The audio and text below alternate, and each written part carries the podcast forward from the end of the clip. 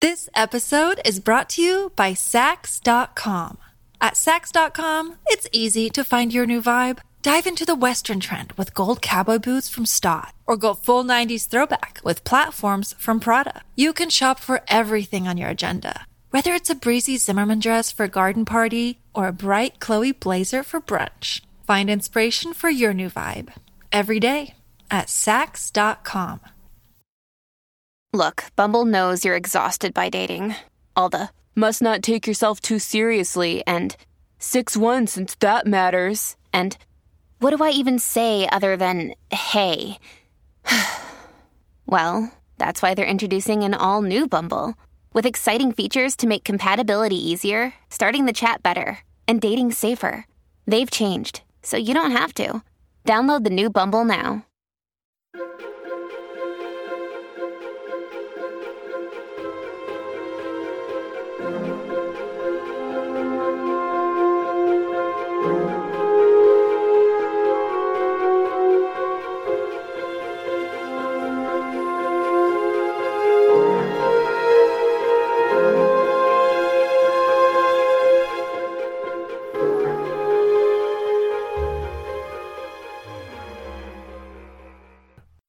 Welcome back, everyone, to 1001 Ghost Stories and Tales of the Macabre.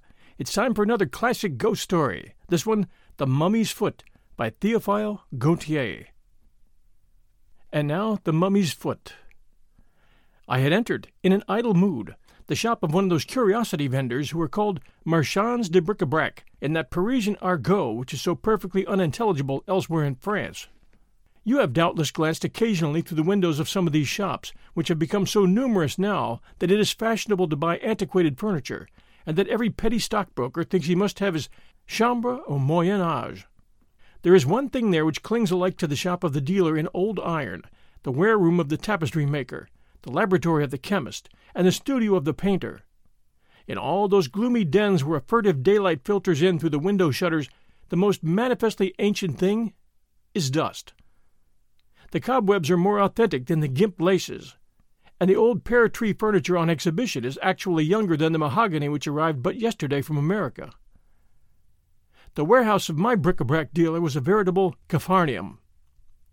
All ages and all nations seemed to have made their rendezvous there. An Etruscan lamp of red clay stood upon a Boulay cabinet, with ebony panels, brightly striped by lines of inlaid brass. A duchess of the court of Louis XV nonchalantly extended her fawn like feet under a massive table of the time of Louis XIII, with heavy spiral supports of oak, and carven designs of chimeras and foliage intermingled. Upon the denticulated shelves of several sideboards glittered immense Japanese dishes with red and blue designs relieved by gilded hatching, side by side with enameled works by Bernard Palissy, representing serpents, frogs, and lizards in relief. From disemboweled cabinets escaped cascades of silver lustrous Chinese silks and waves of tinsel, which an oblique sunbeam shot through with luminous beads, while portraits of every era, in frames more or less tarnished, smiled through their yellow varnish. The striped breastplate of a Damascene suit of Milanese armor glittered in one corner. Loves and nymphs of porcelain, Chinese grotesques, vases of celadon and crackleware, Saxon and old Sèvres cups encumbered the shelves and nooks of the apartment. The dealer followed me closely through the tortuous way contrived between the piles of furniture, warding off with his hand the hazardous sweep of my coat skirts, watching my elbows with the uneasy attention of an antiquarian and a usurer. It was a singular face, that of the merchant, an immense skull, polished like a knee, and surrounded by a thin aureole of white hair, which brought out the clear salmon tint of his complexion all the more strikingly, lent him a false aspect of patriarchal bonhomme, counteracted, however, by the scintillation of two little yellow eyes which trembled in their orbits like two louis d'or upon quicksilver. The curve of his nose presented an aquiline silhouette which suggested the Oriental or Jewish type. His hands, thin, slender, full of nerves which projected like strings upon the fingerboard of a violin, and armed with claws like those on the terminations of bats' wings, shook with senile trembling.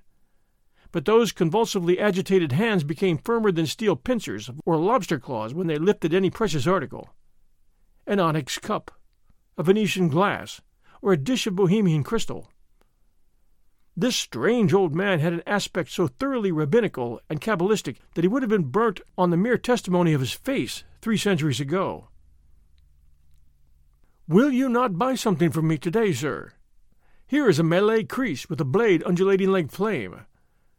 Look at those grooves contrived for the blood to run along, those teeth set backward so as to tear out the entrails in withdrawing the weapon. It is a fine character of ferocious arm, and will look well in your collection. This two-handed sword is very beautiful. It is the work of Joseph de la Hera. And this colichemarde with its fenestrated guard, what a superb specimen of handicraft! No, I answered. I have quite enough weapons and instruments of carnage. I want a small figure, something which will suit me as a paperweight, for I cannot endure those trumpety bronzes which the stationers sell, and which may be found on everybody's desk. The old gnome foraged among his ancient wares, and finally arranged before me some antique bronzes, so called at least, fragments of malachite, little Hindu or Chinese idols, a kind of Pusa toys in jade stone representing the incarnations of Brahma or Vishnu, and wonderfully appropriate to the very undivine office of holding papers and letters in place. I was hesitating between a porcelain dragon, all constellated with warts, its mouth formidable with bristling tusks and ranges of teeth, and an abominable little Mexican fetich, representing the god Vitsili Putzili, au naturel, when I caught sight of a charming foot, which I at first took for a fragment of some antique Venus. It had those beautiful ruddy and tawny tints that lend to Florentine bronze that warm living look so much preferable to the gray green aspect of common bronzes, which might easily be mistaken for statues in a state of putrefaction. Satiny gleams played over its rounded forms, doubtless polished by the amorous kisses of twenty centuries, for it seemed a Corinthian bronze, a work of the best era of art, perhaps molded by Lysippus himself. That foot will be my choice, I said to the merchant, who regarded me with an ironical and saturnine air, and held out the object desired that I might examine it more fully. We'll return to our story right after these sponsor messages. This episode is brought to you by Saks.com. At Saks.com, it's easy to find your new vibe. Dive into the Western trend with gold cowboy boots from Staud, or go full 90s throwback with platforms from Prada. You can shop for everything on your agenda, whether it's a breezy Zimmermann dress for a garden party or a bright Chloe blazer for brunch. Find inspiration for your new vibe every day at Saks.com. Hey, it's Kaley Cuoco for Priceline. Ready to go to your happy place for a happy price? Well, why didn't you say so? Just download the Priceline app right now and save up to 60% on hotels. So, whether it's Cousin Kevin's Kazoo concert in Kansas City, go Kevin, or Becky's Bachelorette Bash in Bermuda, you never have to miss a trip ever again. So, download the Priceline app today. Your savings are waiting. Go to your happy place for a happy price. Go to your happy price, Priceline. And now, back to our story. I was surprised at its lightness. It was not a foot of metal, but in sooth a foot of flesh, an embalmed foot, a mummy's foot. On examining it still more closely, the very grain of the skin, and the almost imperceptible lines impressed upon it by the texture of the bandages, became perceptible. The toes were slender and delicate, and terminated by perfectly formed nails, pure and transparent as agates. The great toe, slightly separated from the rest, afforded a happy contrast, in the antique style, to the position of the other toes, and lent it an aerial lightness, the grace of a bird's foot. The sole, scarcely streaked by a few almost imperceptible crossed lines, afforded evidence that it had never touched the bare ground, and had only come in contact with the finest matting of Nile rushes and the softest carpets of panther skin. Ha ha! You want the foot of the Princess Hermonthis! exclaimed the merchant, with a strange giggle, fixing his owlish eyes upon me. Ha ha! For a paperweight! An original idea! Artistic! Old Pharaoh would certainly have been surprised had someone told him that the foot of his adored daughter would be used for a paperweight after he had had a mountain of granite hollowed out as a receptacle for the triple coffin. Painted and gilded, covered with hieroglyphics and beautiful paintings of the judgment of souls, continued the queer little merchant, half audibly, as though talking to himself. How much will you charge me for this mummy fragment? Ah, the highest price I can get, for it is a superb piece. If I had the match of it, you could not have it for less than five hundred francs. The daughter of a pharaoh. Nothing is more rare.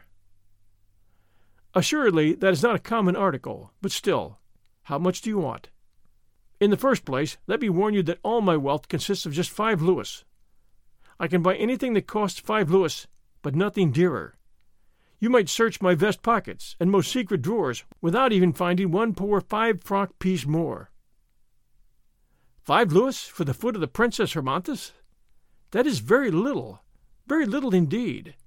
'Tis an authentic foot, muttered the merchant, shaking his head, and imparting a peculiar rotary motion to his eyes. Well, take it, and I will give you the bandages into the bargain, he added, wrapping the foot in an ancient damask rag. Very fine, real damask, Indian damask, which has never been re-dyed. It is strong, and yet it is soft, he mumbled, stroking the frayed tissue with his fingers through the trade acquired habit which moved him to praise even an object of such little value that he himself deemed it only worth the giving away. He poured the gold coins into a sort of medieval alms purse hanging at his belt, repeating, The foot of the Princess Hermonthis, to be used for a paperweight.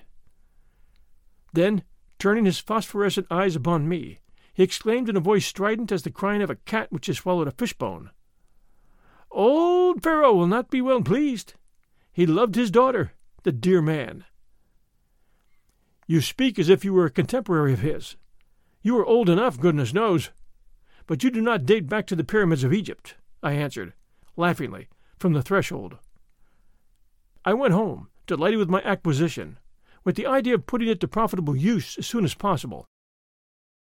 I placed the foot of the divine Princess Hermonthis upon a heap of papers, scribbled over with verses, in themselves an undecipherable mosaic work of erasures, articles freshly begun, letters forgotten, and posted in the table drawer instead of the letter box, an error to which absent minded people are peculiarly liable. The effect was charming, bizarre, and romantic.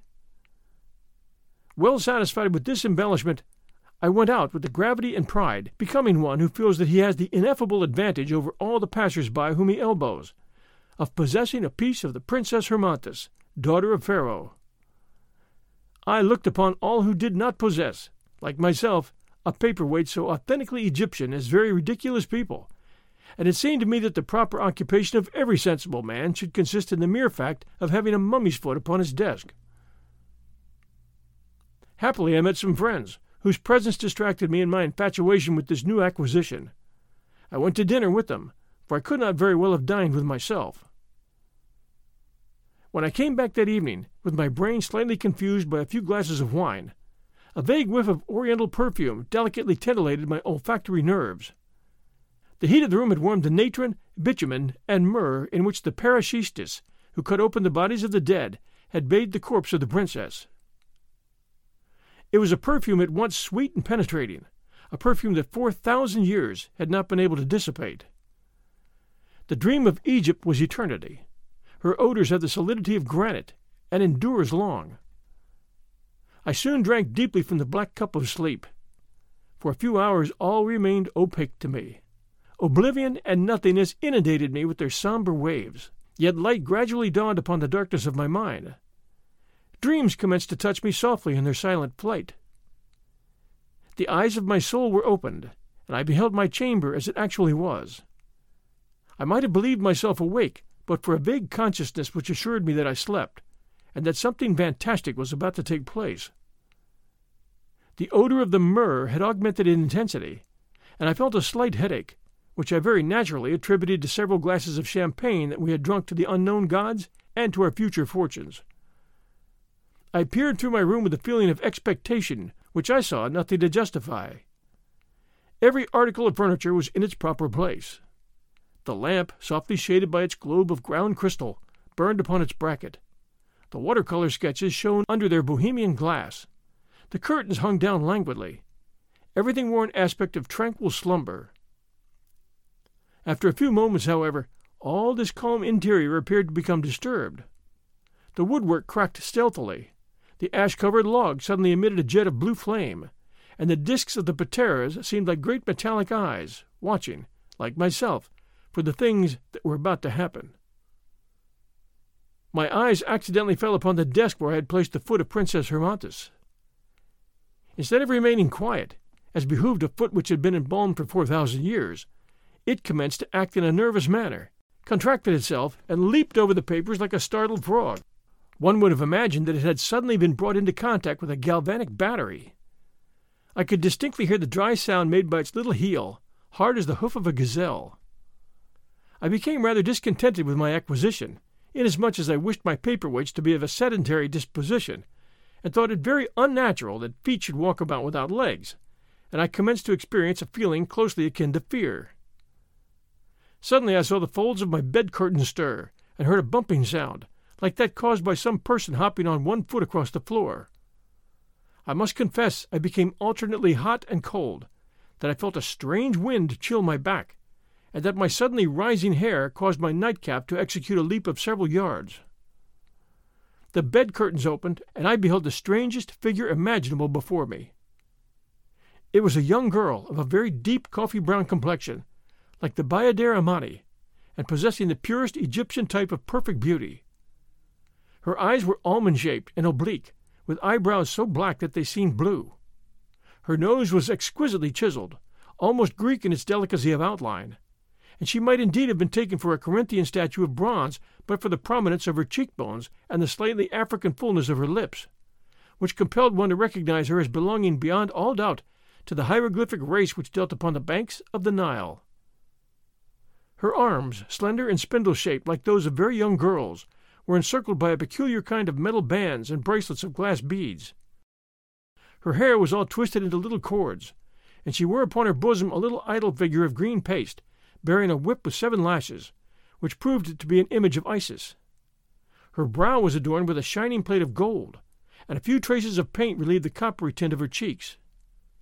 As for her costume, it was very odd indeed. Fancy a pagna, or skirt, all formed of little strips of material bedizened with red and black hieroglyphics, stiffened with bitumen, and apparently belonging to a freshly unbandaged mummy.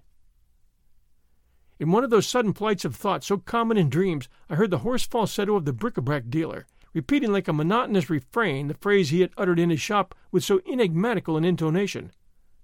Old Pharaoh will not be well pleased. He loved his daughter, the dear man. One strange circumstance, which was not at all calculated to restore my equanimity, was that the apparition had but one foot. The other was broken off at the ankle. She approached the table where the foot was starting, and fidgeting about more than ever, and there supported herself upon the edge of the desk. I saw her eyes filled with pearly, gleaming tears. Although she had not as yet spoken, I fully comprehended all the thoughts which agitated her. She looked at her foot, for it was indeed her own, with an exquisitely graceful expression of coquettish sadness, but the foot leaped and ran hither and thither as though impelled on steel springs. Twice or thrice she extended her hand to seize it, but she didn't succeed. Then commenced between the Princess Hermonthis and her foot, which appeared to be endowed with a special life of its own, a very fantastic dialogue in a most ancient Coptic tongue, such as might have been spoken thirty centuries ago in the syrinxes of the land of Ser. Luckily, I understood Coptic perfectly well that night. The Princess Hermonthis cried in a voice sweet and vibrant as the tones of a crystal bell. Well, my dear little foot, you always flee from me, yet I always took good care of you. I bathed you with perfumed water in a bowl of alabaster. I smoothed your heel with pumice stone mixed with palm oil. Your nails were cut with golden scissors and polished with a hippopotamus tooth. I was careful to select tatbebs for you, painted and embroidered and turned up at the toes, which were the envy of all the young girls in Egypt. You wore on your great toe rings bearing the device of the sacred Scarabaeus, and you supported one of the lightest bodies that a lazy foot could sustain. The foot replied, in a pouting and chagrined tone, You know well that I do not belong to myself any longer. I have been bought and paid for. The old merchant knew what he was about. He bore you a grudge for having refused to espouse him, this is an ill turn which he has done you. The Arab who violated your royal coffin in the subterranean pits of the necropolis of Thebes was sent thither by him. He desired to prevent you from being present at the reunion of the shadowy nations in the cities below. Have you five pieces of gold for my ransom? Alas, no. My jewels, my rings, my purses of gold and silver were all stolen from me, answered the Princess Hermonthis with a sob. Princess, I then exclaimed. I never retained anybody's foot unjustly. Even though you have not got the five louis which it cost me, I present it to you gladly. I should feel unutterably wretched to think that I were the cause of so amiable a person as the Princess Hermonthis being lame. I delivered this discourse in a royally gallant, troubadour tone which must have astonished the beautiful Egyptian girl. She turned a look of deepest gratitude upon me, and her eyes shone with bluish gleams of light. She took her foot, which surrendered itself willingly this time, like a woman about to put on her little shoe, and adjusted it to her leg with much skill. This operation over, she took a few steps about the room, as though to assure herself that she was really no longer lame. Ah, how pleased my father will be! He who was so unhappy because of my mutilation, and who, from the moment of my birth, set a whole nation at work to hollow me out a tomb so deep that he might preserve me intact until that last day when souls must be weighed in the balance of Amenti. Come with me to my father. He will receive you kindly, for you have given me back my foot. I thought this proposition natural enough. I arrayed myself in a dressing gown of large flowered pattern, which lent me a very pharaonic aspect, hurriedly put on a pair of Turkish slippers, and informed the Princess Hermonthis that I was ready to follow. Before starting, Hermonthis took from her neck the little idol of green paste and laid it on the scattered sheets of paper which covered the table. It is only fair, she observed, smilingly, that I should replace your paperweight.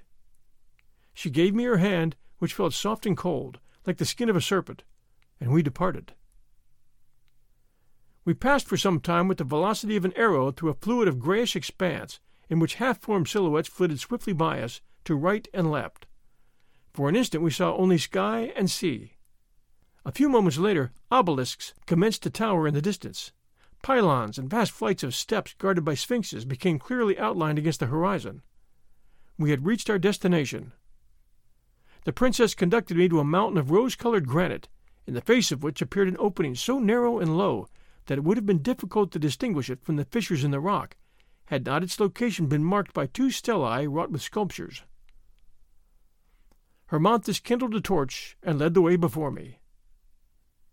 We traversed corridors hewn through the living rock. Their walls, covered with hieroglyphics and paintings of allegorical processions, might well have occupied thousands of arms for thousands of years in their formation.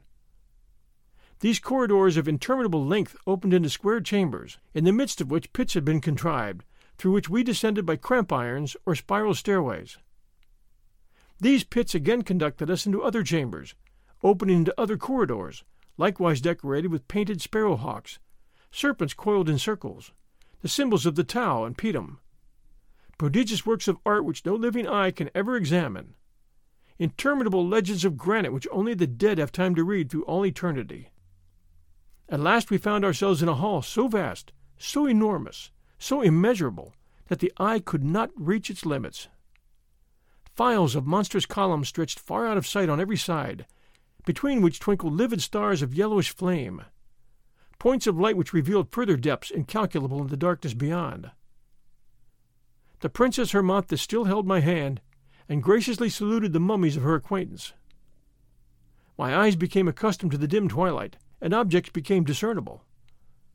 I beheld the kings of the subterranean races seated upon thrones, grand old men, though dry, withered, wrinkled like parchment, and blackened with naphtha and bitumen, all wearing fence of gold, and breastplates and gorgets glittering with precious stones, their eyes immovably fixed like the eyes of sphinxes, and their long beards whitened by the snow of centuries.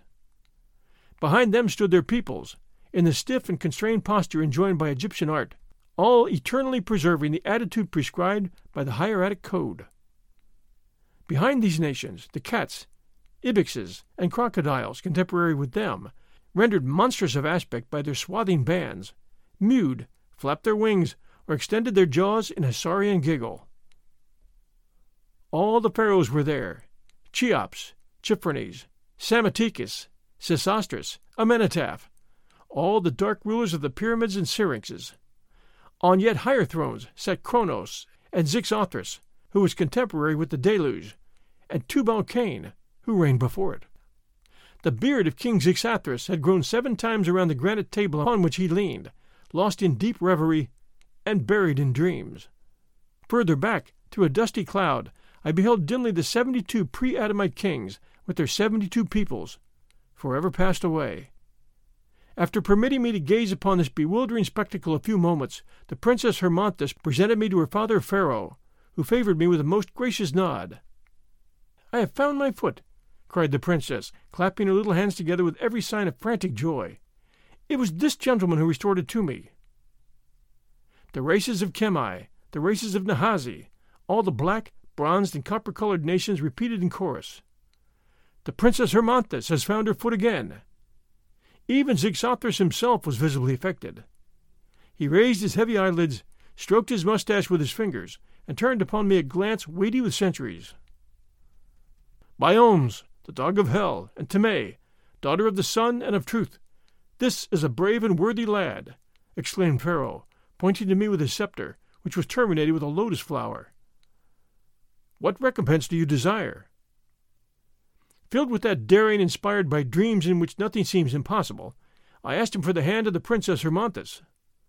The hand seemed to me a very proper antithetic recompense for the foot. Pharaoh opened wide his great eyes of glass in astonishment at my witty request. What country do you come from, and what is your age? I am a Frenchman, and I am twenty seven years old, venerable Pharaoh. Twenty seven years old, and he wishes to espouse the Princess Hermonthis, who is thirty centuries old, cried out at once all the thrones and all the circles of nations. Only Hermonthis herself did not seem to think my request unreasonable. If you were even only two thousand years old, replied the ancient king, I would willingly give you the princess, but the disproportion is too great, and besides, we must give our daughters husbands who will last well. You do not know how to preserve yourselves any longer. Even those who died only fifteen centuries ago are already no more than a handful of dust. Behold, my flesh is solid as basalt, my bones are bars of steel. I will be present on the last day of the world with the same body and the same features which I had during my lifetime. My daughter Hermonthis will last longer than a statue of bronze. Then the last particles of your dust will have been scattered abroad by the winds, and even Isis herself, who was able to find the atoms of Osiris, would scarcely be able to recompose your being. See how vigorous I yet remain, and how mighty is my grasp, he added, shaking my hand in the English fashion with a strength that buried my rings in the flesh of my fingers. He squeezed me so hard that I awoke, and found my friend Alfred shaking me by the arm to get me up. Oh, you everlasting sleeper! Must I have carried you out into the middle of the street, and fireworks exploded in your ears? It is afternoon. Don't you recollect your promise to take me with you to see Emma Guado's Spanish pictures? God, I forgot all, all about it, I answered, dressing myself hurriedly. We will go there at once. I have the permit lying there on my desk. I started to find it, but fancy my astonishment when I beheld instead of the mummy's foot I had purchased the evening before, the little green paste idol left in its place by the Princess Hermonthis. Thanks for joining us for this classic ghost story from Theophile Gautier. Please do share our show with others, and please do take a moment and send us a review for 1001 Ghost Stories and Tales of the Macabre. Until next Sunday, everyone, stay safe, and we'll be back soon.